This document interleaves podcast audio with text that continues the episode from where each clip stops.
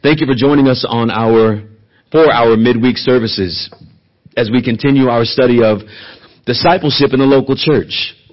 We do pray that it has been helpful for you over these past, I think, three or four weeks as we've been going through discipleship in the, in the local church. Thus far, in our studies, Pastor John has described for us what discipleship is. If you're taking notes, discipleship is a relationship in which we seek to do spiritual good for someone. Let me pause right there. If you're taking notes, discipleship is a relationship in which we seek to do spiritual good for someone. How? By initiating, by teaching, correcting, modeling, loving, humbling ourselves, counseling, influencing those whom God has placed in our lives in this local church. Those who God has placed in our lives and in this local church. I'll say that again. Discipleship is a relationship in which we seek to do spiritual good for someone by initiating, teaching, modeling, loving, humbling ourselves, counseling, and influencing those whom God has placed in our lives in this local church. We also learned where, where we are to begin to obey the command to make disciples. Based on our last series, the series that I taught, Family Discipleship, I would argue that the where of discipleship, the where should begin in your own homes. First and foremost, in your own homes. And we'll discuss that further tonight.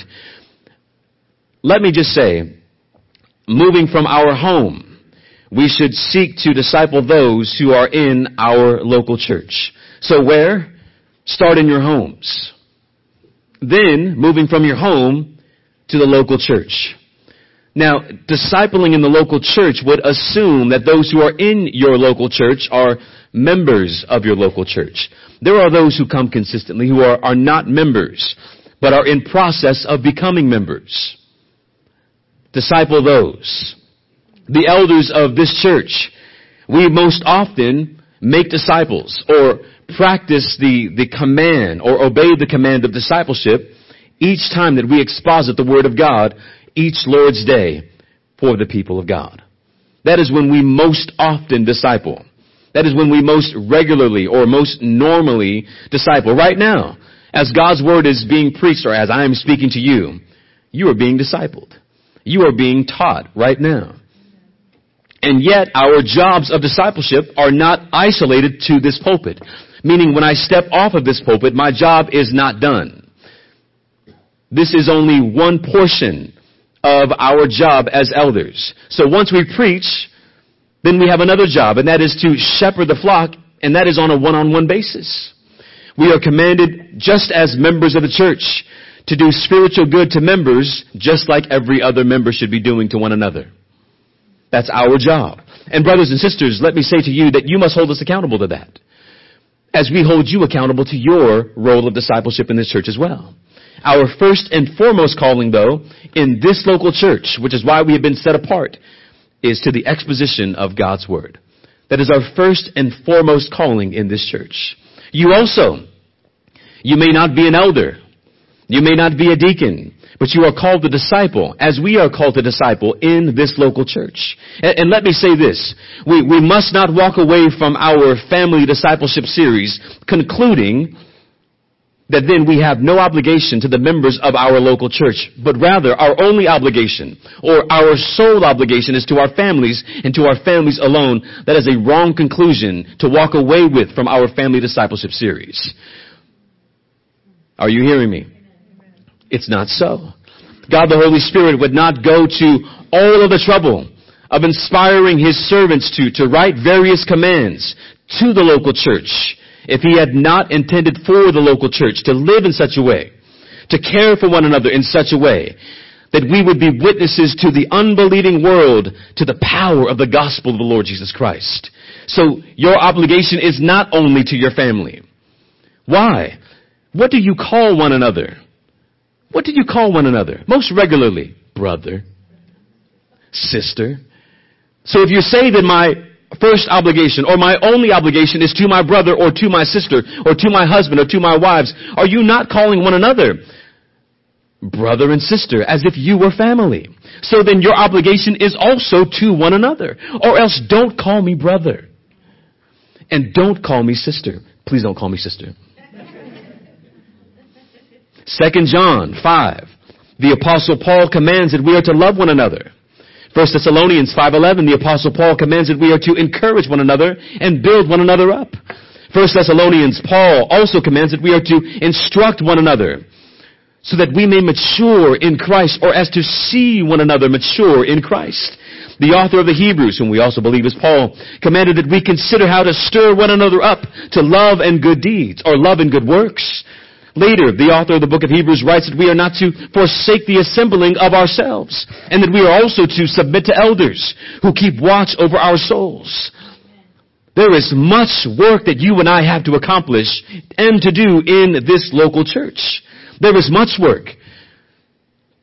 We are called not only to reach our families, with the gospel of the Lord Jesus Christ, to teach them what it means to follow Christ, but we are also called to make sure that the, the members of this local church know the gospel. We're also called to make sure that they are, that we are guarding the gospel by making sure that they're listening to the right gospel, that they have the right understanding and presentation of the gospel. That is our job. It is our job to not only teach our families what it means to follow Christ, it is our job to teach one another what it means to follow Christ. Question then. How are you obeying these commands so far? How then are you obeying these commands thus far? How intentional are you in this local church to obey the command to stir one another up to love and good works? Have you done that lately? To whom? Or do you consider encouragements to tell people to love one another or to do good works? Do you consider that to be out of bounds for you? Do you consider it to be out of bounds to tell someone else to love and to do good works? Well, why? If you consider it to be out of bounds, then what really is our relationship one to another? Are we just showing up? And are we just bodies who claim to be brothers, who call one another brother and sister, but take no actual responsibility for one another? If that's the case, then we're really, to take the old phrase, playing church. Would you be offended if I said to you, you're not as passionate with God's Word as you used to be? What has happened to you? Is that offensive? Or is it a wake up call for you to say, maybe I am not? Maybe that's exactly what I needed to hear, and thank you for loving me enough to say something to me. Is it offensive to encourage your fellow believers to love more, to pursue good deeds? Is that offensive? Or do you consider the command to instruct one another offensive as well? How humble are we to receive instruction? How earnestly do we seek, listen, how earnestly do we seek opportunities in this local church to take advantage of the instruction that's provided for us? Think about it. Narrow road, worship, marriage matters. Just think about this week. This locals gathering that we're having now. Tomorrow the race. Coming up, hungry and the homeless. How many of these things? Now, obviously we can't take advantage of all of them, but are we taking advantage of any of them? To be instructed. To be a part of the life of this church. Do we tend to avoid conversations where we might be instructed? Because we don't want to hear it. Or we don't want to feel like we don't know something. That's not humility, that's pride. Do we believe that we are content with the knowledge that we present, presently present or possess? Are we content with what we know? Do we reserve our teachable moments for one particular teacher who speaks our language or who is uh, someone that we like more than others? Danger, Will Rogers. Danger. How actively Are you obeying the command to make disciples? Brothers and sisters, we have a lot of responsibility, a lot of work to do in this local church. One may say, I've heard what discipleship is and where I should begin, but how do I get started? and that really asks the question, who? Who do I disciple? Who do I disciple?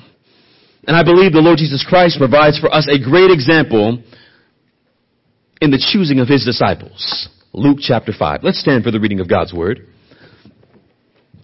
Luke chapter 5 verse 1 through 11. this is God's word. Give it your full attention. On one occasion, while the crowd was pressing in on him to hear the word of God, he was standing by the lake of Gennesaret, or Gennesaret, and he saw two boats by the lake. But the fishermen had gone out of them and were fishing their, or washing their nets. Getting into one of the boats, which was Simon's, he asked him to put out a little from the land. And he sat down and taught the people from the boat. And when he had finished speaking, he said to Simon, Put out into the deep and let your nets, let down your nets for a catch. And Simon answered, Master, we toiled all night and took nothing. But at your word, I will let down the nets. And when he had done this, they enclosed a large number of fish, and their nets were breaking. They signaled to the partners in the other boat to come and to help them. And they came and filled the boats, or both the boats, so that they began to sink. But when Simon Peter saw it, he fell down at Jesus' knees, saying, Depart from me, for I am a sinful man, O Lord. For he and all who were with him were astonished at the catch of the fish that they had taken. And so also were James and John, sons of Zebedee, who were partners with Simon. And Jesus said to Simon, Do not be afraid, for from now on you will be catching men. And when they had brought back, brought their boats to land, they left everything and followed him. Please be seated. This is the word of the Lord.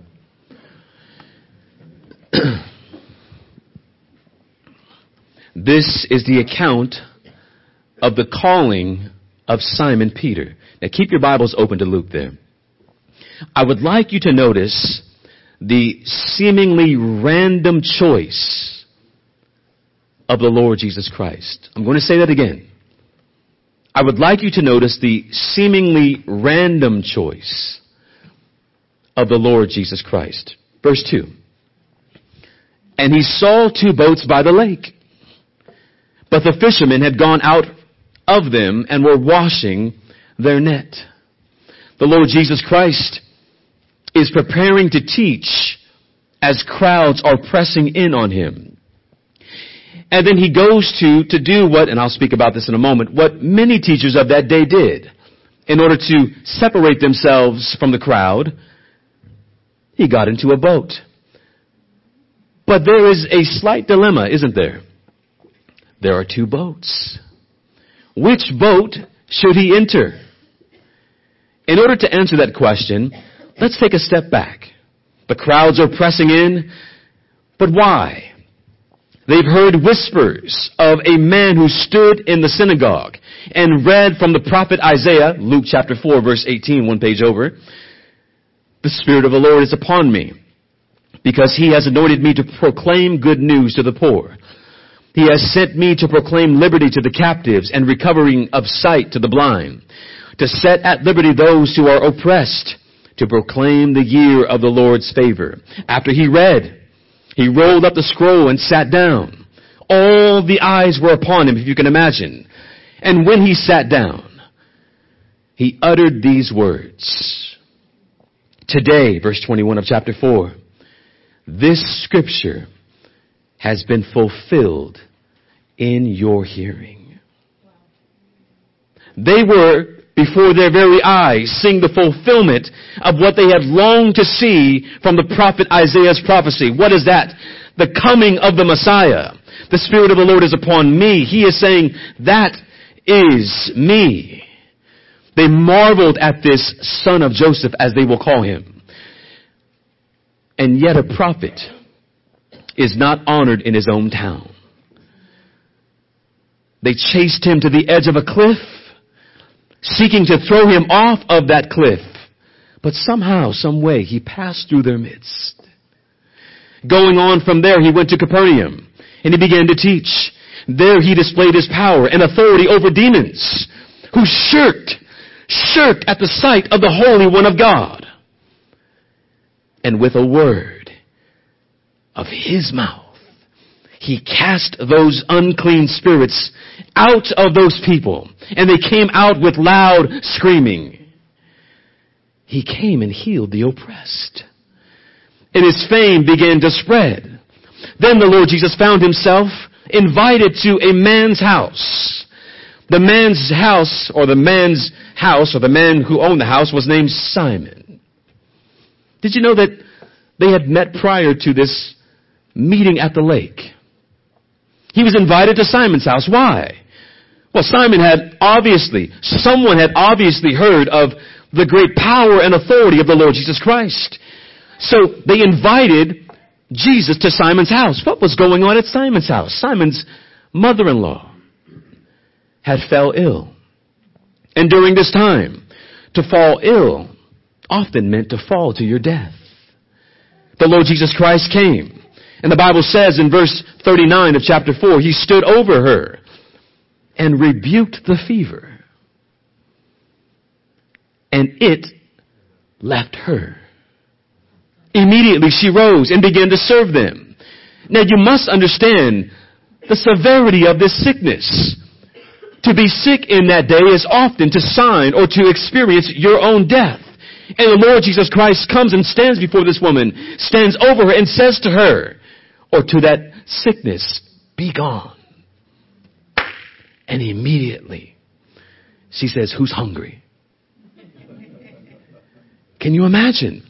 Now, we read that and we can almost read past it without putting ourselves in the sandals of those who are in that house and experiencing maybe the mindset that they were possibly experiencing. Who is this man? That at one word, sickness would leave this woman. Who is this man? And they all stood in awe and in amazement as the Lord Jesus Christ displayed His great authority. And who was there amongst them?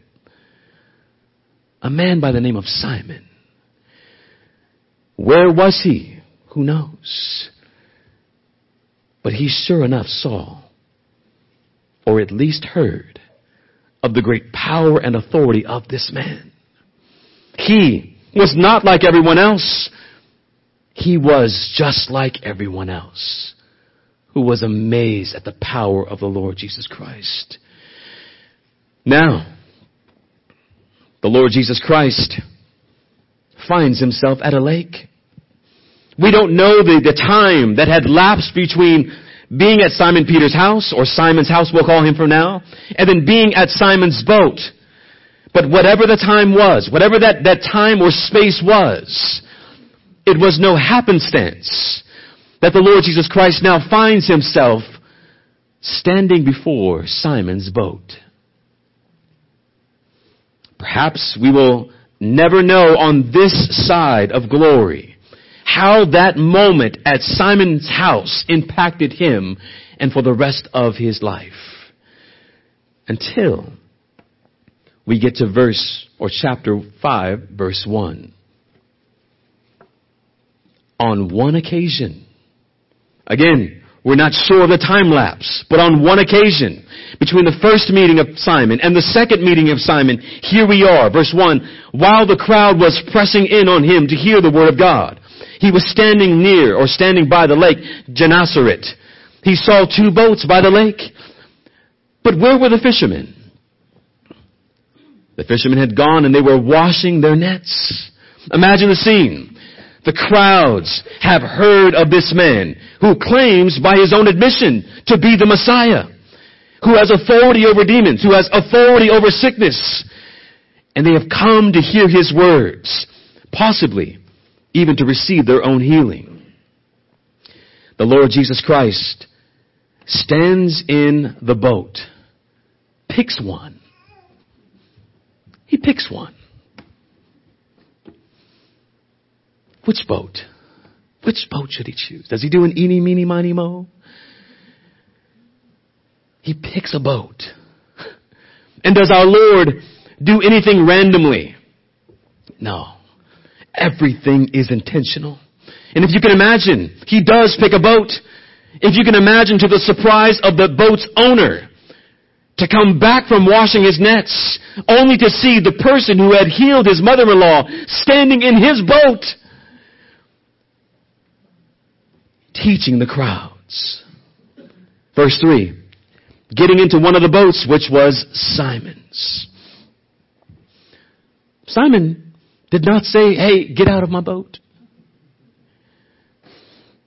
What could he do? Wait till the man's done. Do you think he went somewhere else while Jesus taught? Or do you think that he once again sat or maybe even stood to listen what this man who had healed his mother-in-law has to say? And think about this. What did he say? What was it that the Lord Jesus Christ taught when he was teaching from Simon's boat? Think about that. What, what do you think he taught? I'm sure he taught what he always taught. Repent, for the kingdom of heaven is at hand. We'll never know on this side of glory. But what we do know is that when he was done, Simon Peter was there. And what does he say? Simon, let's go fishing. And what does Simon say? I've been working all night. I've been working all night. We've been working all night. And we've caught nothing. And you're asking me now to push out, to launch out into the deep. You got into my boat, and now you're telling me to go fishing again. Simon objected. And yet he still obeyed. Nevertheless, because you say so.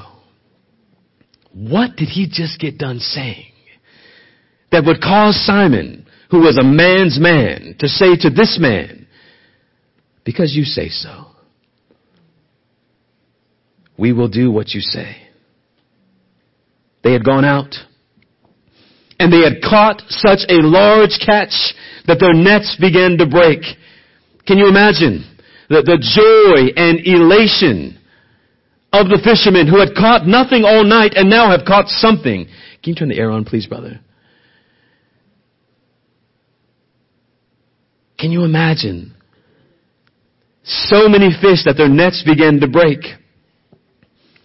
The other fishermen were touched by the catch of the fish that night, while Simon Peter was touched by God the Holy Spirit, who changed Simon's heart and, and, and notice something interesting in, in that passage there.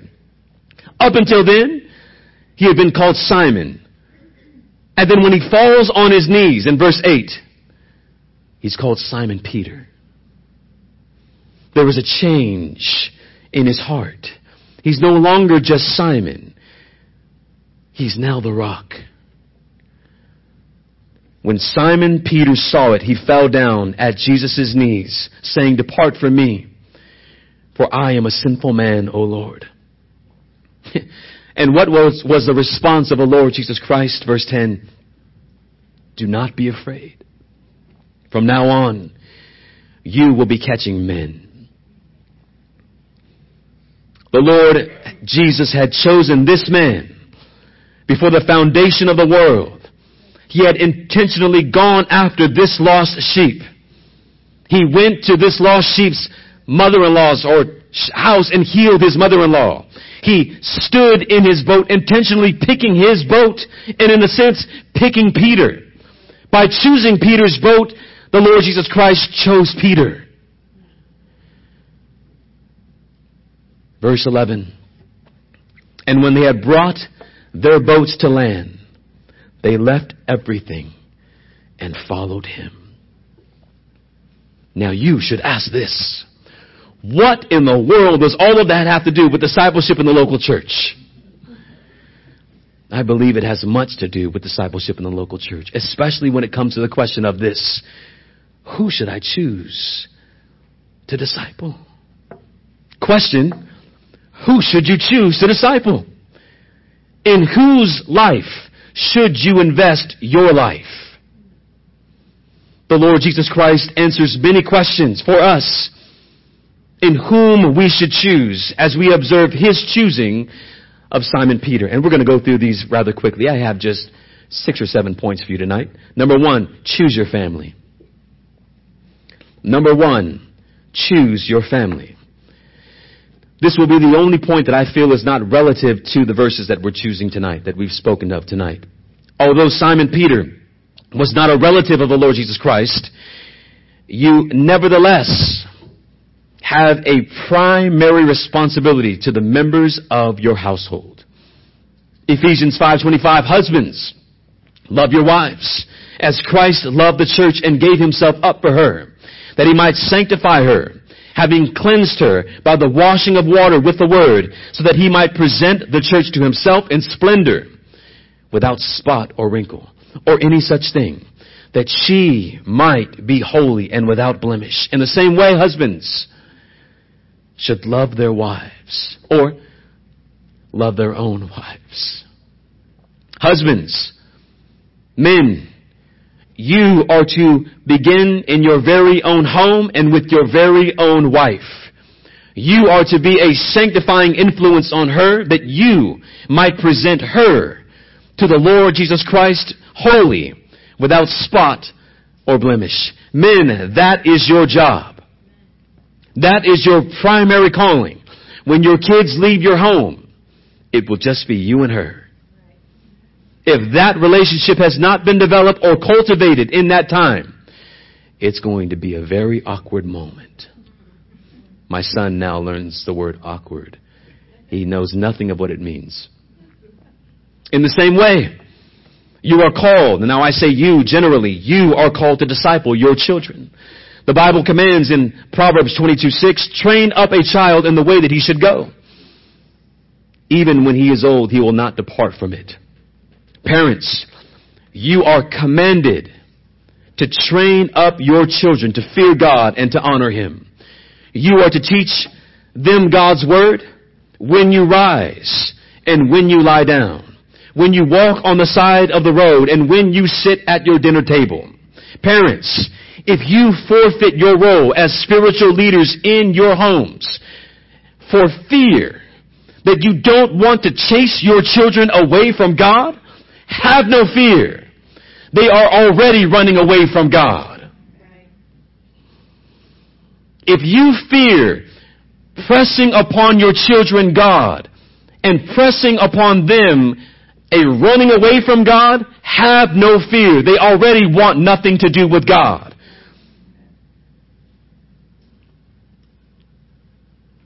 And you don't help by letting them play on their phones when they're in church. By letting them do homework when they're in church. By letting them play with each other or toys when they're in church. You don't help letting them understand the severity of God's Word. Do something else. This is not for you. No. Your children are already attempting to run away from God. It's their nature. As it was yours and mine. Your children are, and mine, are fallen sinners who presently live with Adam as their federal head and under the wrath of God. That is their ultimate end unless God the Holy Spirit regenerates their hearts through the preaching of the gospel. And I ask you, dear ones, who will be the one to preach to them the gospel? Will you pray that one day, hopefully, God brings someone else to bring the gospel to bear upon their lives? Or will you take responsibility and do it yourselves? Will you forfeit your call to guide your children spiritually for fear that you may run them off? Only to come to church alone, hoping that one day they may come struggling, straggling in? No through someone else's preaching of the gospel when you all the time possessed it? Do your job. Do your job. Parents, if they're not present with you when you meet with the saints and they're, they're under 18, or let me just do this, if they're in your home,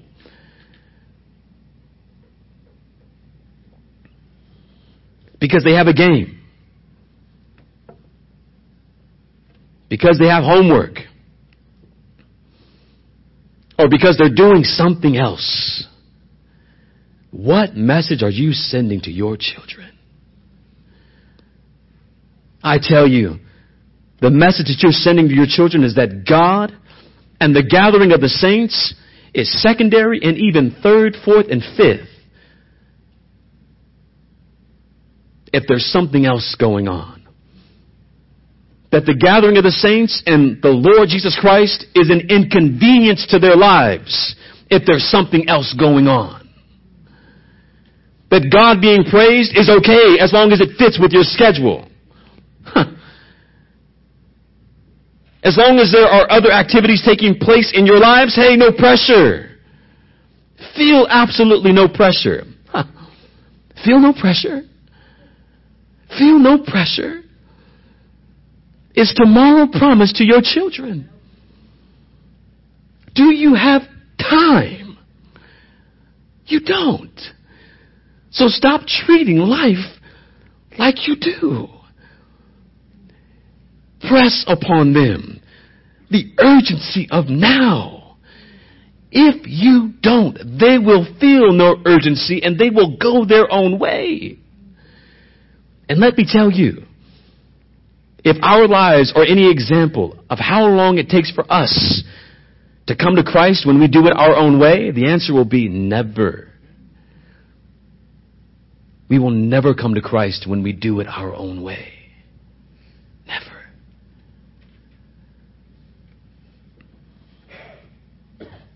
That's a slippery slope. Well, it's hard because they don't understand the preaching anymore. We don't have class for them. well, whose job is it for, them, for to, to help them understand what we are what we are saying? It's your job. It's hard for them to understand divine impassibility. Is it? My wife and I, driving home, explained divine impassibility to Nazareth. He's four. Nazareth, do you understand what impassibility means? What do you think he's going to say? Of course, Father. Divine impassibility means that God changeth not. No. We explained to him, it just means that God doesn't change, son. And that's a good thing. Because sometimes you're going to make mistakes, son. And if you trust in Jesus, his love for you is never going to change. Does that make sense, son? Yeah. You can't do that. Let me ask you a question. How often have you talked to your kids after a sermon about what they just heard? If you're not, then who's going to do that? And guess what they're going to say? I don't want to go to church. I don't understand anything they're saying. I know you will one day. Why don't we start today? And why don't we start with you?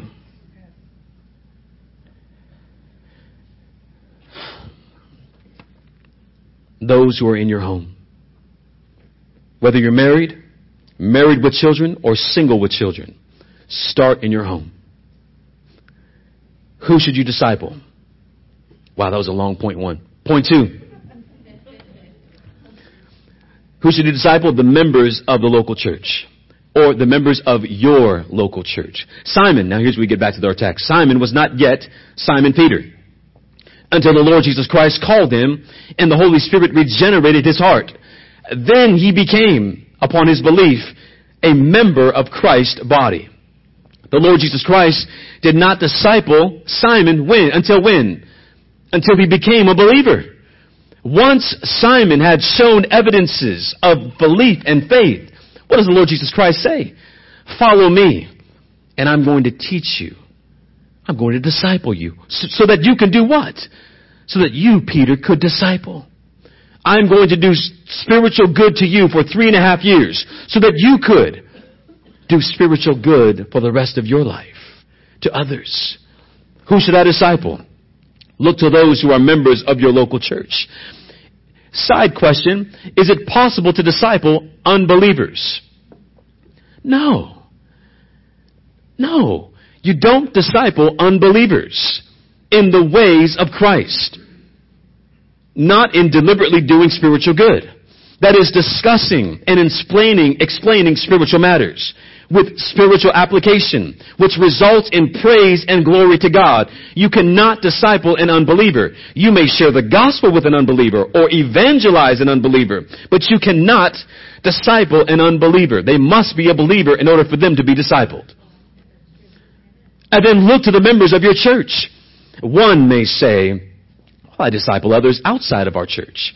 I appreciate the people in our church, but I, I lean more towards those who are outside of my church. It's problematic. Why? First and foremost, you are called with a great responsibility to those who are in this church, not to other churches. Are we to love other people of other churches? Yes. But are you responsible for the other people in the other churches? No. Do I pray for other members of other churches? No. I don't. I pray for you. Sorry. I don't know very, very many members of other churches. I know pastors from other churches and I pray for them every now and then. Who do I most regularly pray for? You. You're in my life. I'm responsible for you and you're responsible for me. So it is problematic to say, well, I help others of other congregations. Here's a few things. You're being led by the same elders here. You're sitting under the same teachings you are members of this church. As members of this church, you affirm the same statements of faith. You affirm the same church covenant. You hold to the same confession. You see each other sometimes more than your own families. More than once a week. It is most normal and most appropriate for you to build relationships with those who are in this local church rather than you working hard to build relationships with those who are outside of this local church. For instance, this is just a side note again. When we had our conference, everyone was saying, I thought more people were going to come. I thought everybody who was, who was, who came was supposed to be here. Why? Because I looked for all of our members. I don't care if anybody else comes. We made room for everyone else to come, but I wanted to see you. Because we're going to keep talking about this. What they do with that, that's on them. I'm not their pastor. I'm your pastor.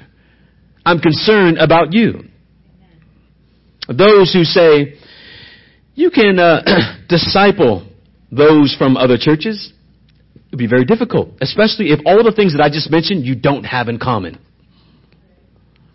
You don't sit in the same teaching. You don't hold the same statements of faith. You don't hold to the same confession. You don't hold to the same covenant. That's a lot of things that you don't have in common. Brothers and sisters, use your efforts to make disciples in this local church. Find out in this local church how you can be an encouragement to those in this church.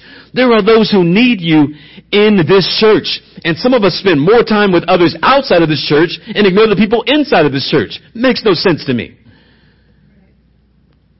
Ask yourself this. I was thinking about this when I studied, so I'm going to ask you the question. What is the intention of your relationships here in this local church? That may sound like an odd question, so let me flesh it out. What do you hope to gain from those that you gather with here on a weekly basis? What do you want from them? Do you hope to gain anything from them at all? I think if you're honest, if we're honest, many of us would say, I don't want anything from them. Friendship. Friendship would be nice. Can you shut the, the air off now, Ray?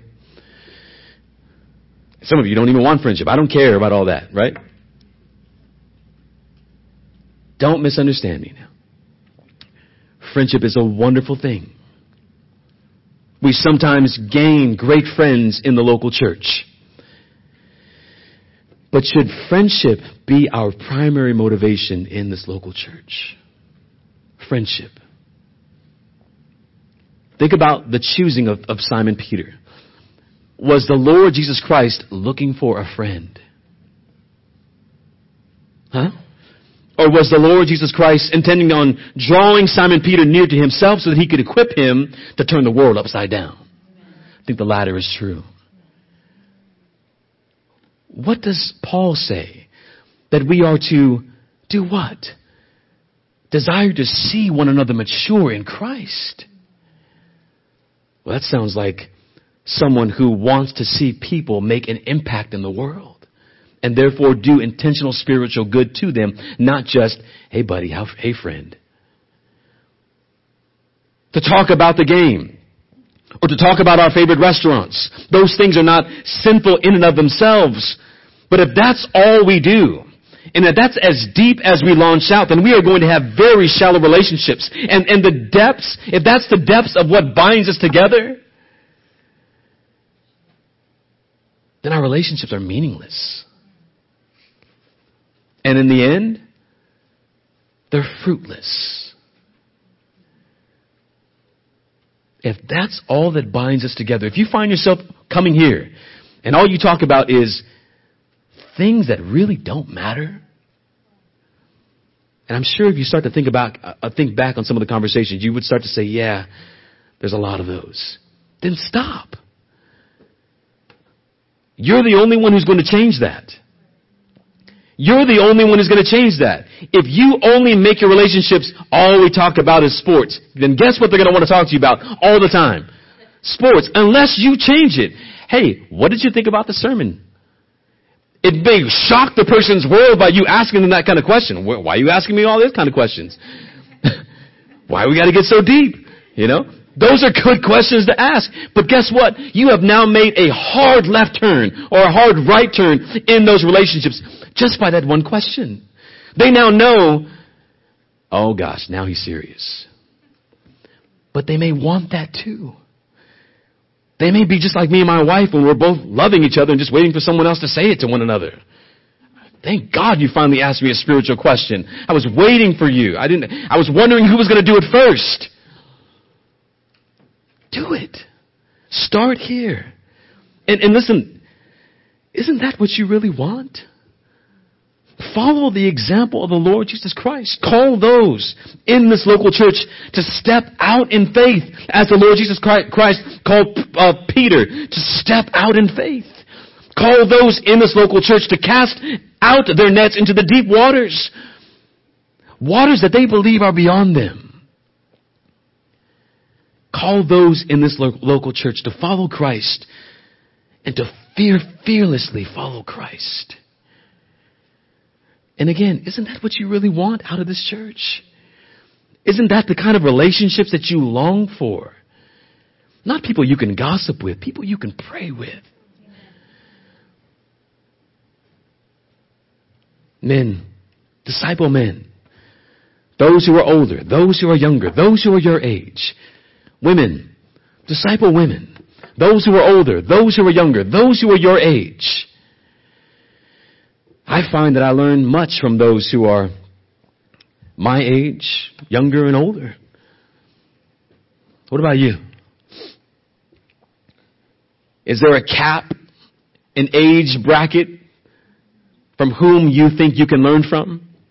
This may shock you. Sam Renihan, who came, is 28 years old. He looks like he's 40. Sorry, honey. A good dude. He won't hear this. he ain't listening to me. Can you learn from, uh, learn from a younger person? Of course. Will someone's age present, prevent you from learning from them? I hope not. And if you're constantly bringing up age, let me encourage you tonight. Get over it. Get over it. Learn from those who are younger. Learn from those who are older. Learn from people. Start in this church. Be a sponge. Learn from all those in this local church. Ignore all of your differences and hear what's coming out of their mouths. All of your backgrounds. Let's go to the third point. Who should you disciple? Those who are different from you. This is the point from Mark Dever's book. Let me just bring it out real quick. This is the book that we've been teaching from, Discipling. All the points tonight, uh, maybe two of them come from this book. The rest of it is just me teaching you. One of the things that I, I learned from watching this brother and those who have been a part of Nine Marks, when I was in Texas, I watched men from different ethnicities stand behind the same pulpit and preach the same gospel. What an encouragement that was for me. Let me say to us, you should look for those who are different from you.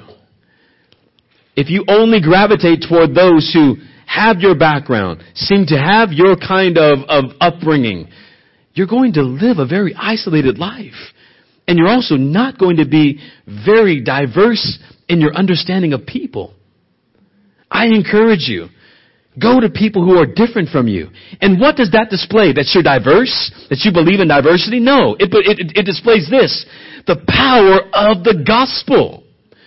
When you are sitting with a person who is other than you, who looks differently than you, who has a different background than you, it doesn't display that you're a diverse person and that you're progressive. It displays that you are a product of the gospel that crosses ethnicity lines, that crosses economic lines, that crosses every kind of barrier that would separate us from one another. And that's what you want. You want to show to the world this is what happens when Christ saves His people. This is what His church looks like. Every nation, every tribe, and every tongue, we are united in Christ. Disciple those who look differently than you. The Bible declares in Ephesians 2.18, both Jews and Gentiles have access in one spirit to the Father. I'll read this quote from this book from Mark Dever. The dividing wall of partition between Jew and Gentile was brought down at the cross of Calvary. And now the wisdom of God is displayed through the unity of these formerly divided people. And now, of course, the unity that the church experiences now across ethnic, economic, education, and other kinds of dividing, of divides anticipates that day when a great multitude that no one could number from every nation, from all tribes and peoples, languages, standing perfectly together before God's throne in worship. Do you isolate the gospel only to those who look like you?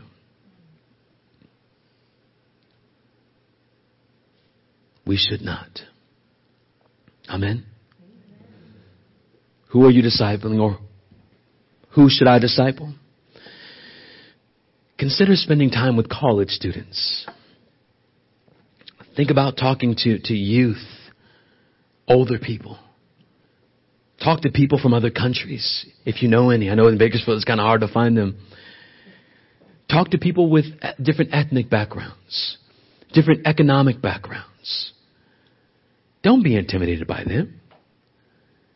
You're a person and a, and a human being just like them.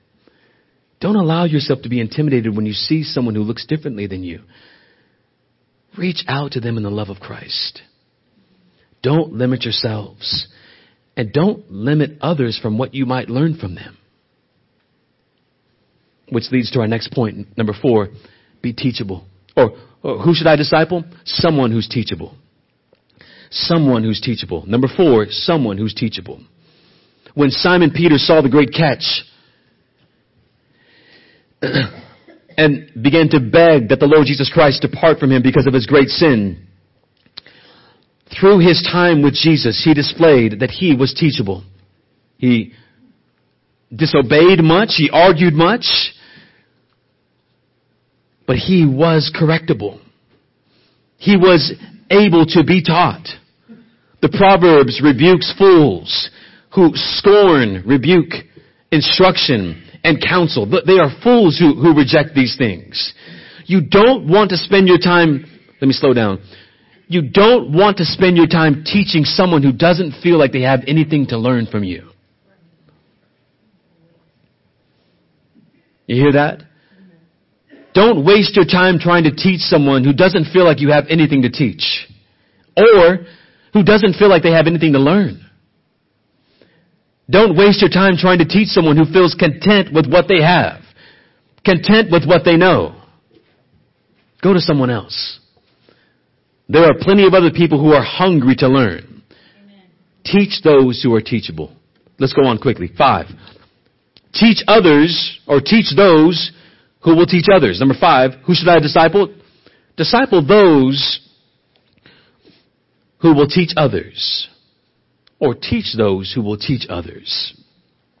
When Christ called Simon Peter, he did not call Simon Peter with the intention of having all that he taught ending with Simon Peter. Does that make sense?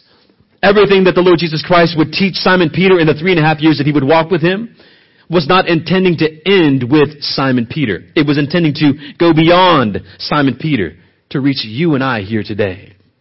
The apostle Paul commanded Timothy in 2 Timothy 2, 2, what you have learned from me in the presence of many witnesses, entrust to faithful men, who will do what? Who will be able to teach others also. Teach those who will be faithful to do what? To teach others. Teach those who will be faithful to teach others. When we teach here, we do not intend for our teachings to end with you. Pass them on. One of the things I loved during our gospel series was hearing how many people in the church were asking people, tell me the gospel.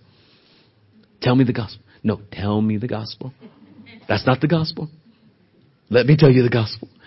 It was great. Some of you were very prideful in your presentation of the gospel, just playing. Uh, cause you knew the gospel and you knew that everybody else didn't. But it was wonderful to hear how many of you were saying, I share the gospel. They didn't know the gospel. I share the gospel. They kind of knew the gospel. You were so passionate about that. When we went through the doctrines of grace, every single one of you were trying to convert people to Calvinism. Why? Because you were passing on what had been taught to you. Prayerfully, you passing on that God does not change.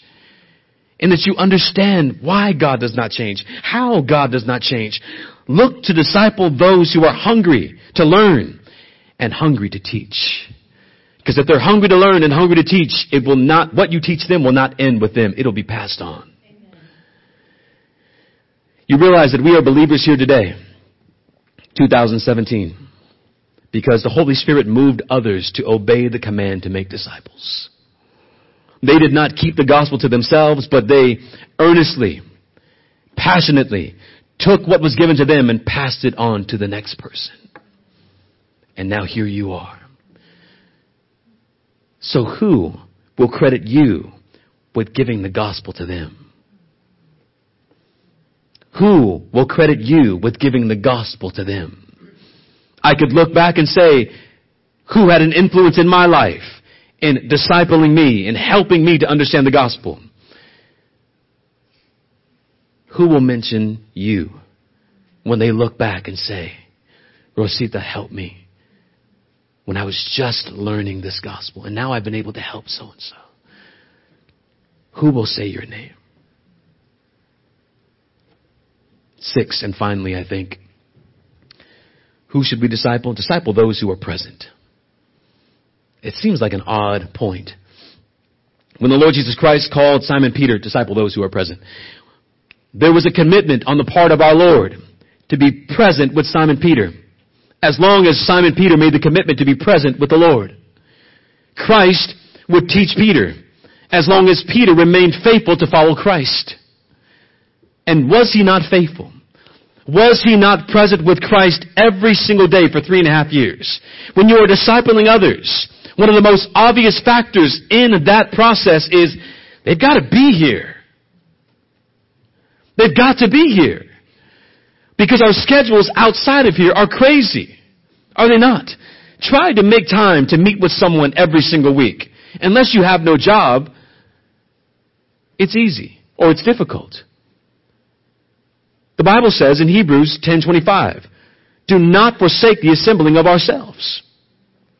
It is a tragedy that many criticisms against the local church are against or from those who are absent from the local church.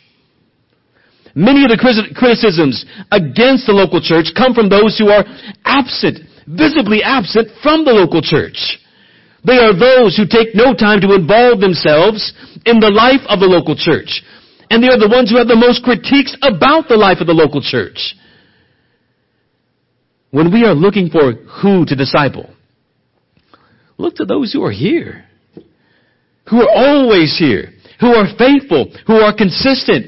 Who are, and I'm just going to mention just a few people like Dominga. Who sits so quietly. I wish we had a whole church full of Domingas. No trouble. or Julia no trouble. I love the rest of you. I'm just playing with the rest of you. Okay. Y'all looking at me with that. Don't look at me that way. But there are those who are so quiet that they could go completely missed, and yet they are here all the time. And some of us don't even know their names. But we worry about the person. I wonder whatever happened to so and so. They ain't been here in eight months. Forget them. Go to these people. Seriously. These people are always here. And I'm just not talking about them. I'm talking about most of you here. All, mostly all of you. There are those here who need you. And they're always here. So go to them. Show them the love of Christ. Look for those who are faithful. And if you are finding that you are in, inconsistently present, listen, I'm going to say this slow, clear, for everyone to hear. If you are finding you are inconsistently present on the Lord's Day Sabbath, for midweek worship, for prayer, for the race, for uh, hungry and homeless, women of the word, narrow road, all of those things. If you find yourself visibly absent from all of these different activities and opportunities, ask yourself, what kind of efforts am I making to be involved in the life of this church? Do extracurricular activities or events take precedence over the command to worship God and to keep the Lord's day holy? To gather with the saints and to do spiritual good to them. What, what, let me make this clear to you. Why would you miss a Sunday? I'm speaking too, too Puritan to you. Let me just make it clear to you. East Side Bakersfield. Why, why would you miss a Sunday, Lord's Day?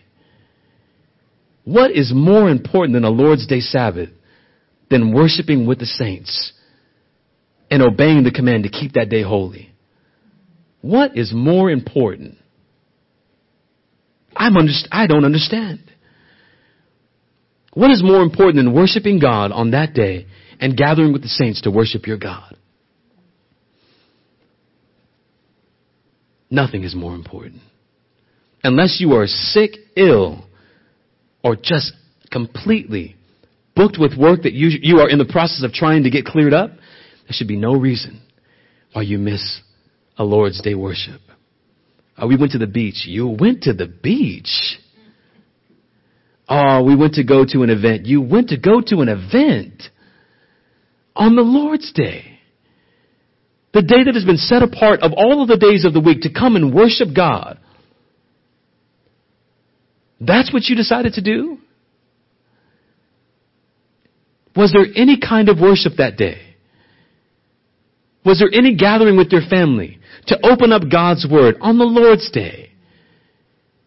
And to acknowledge Him on that day. If not, let me say to you, that's a sin.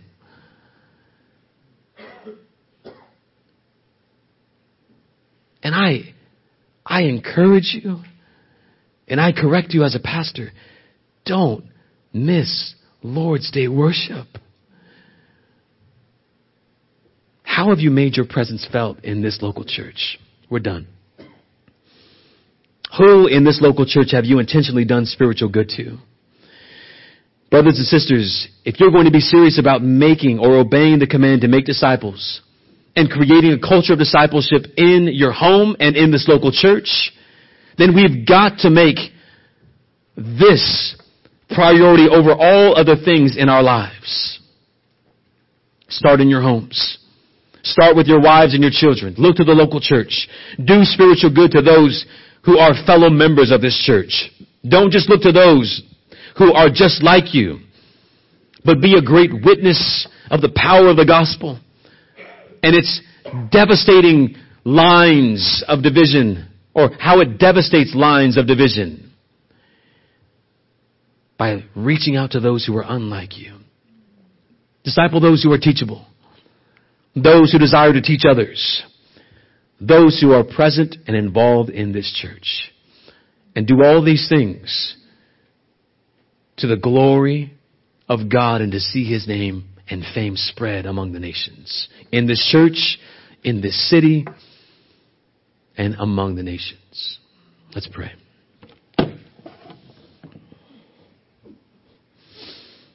Our Lord and God, thank you for this time.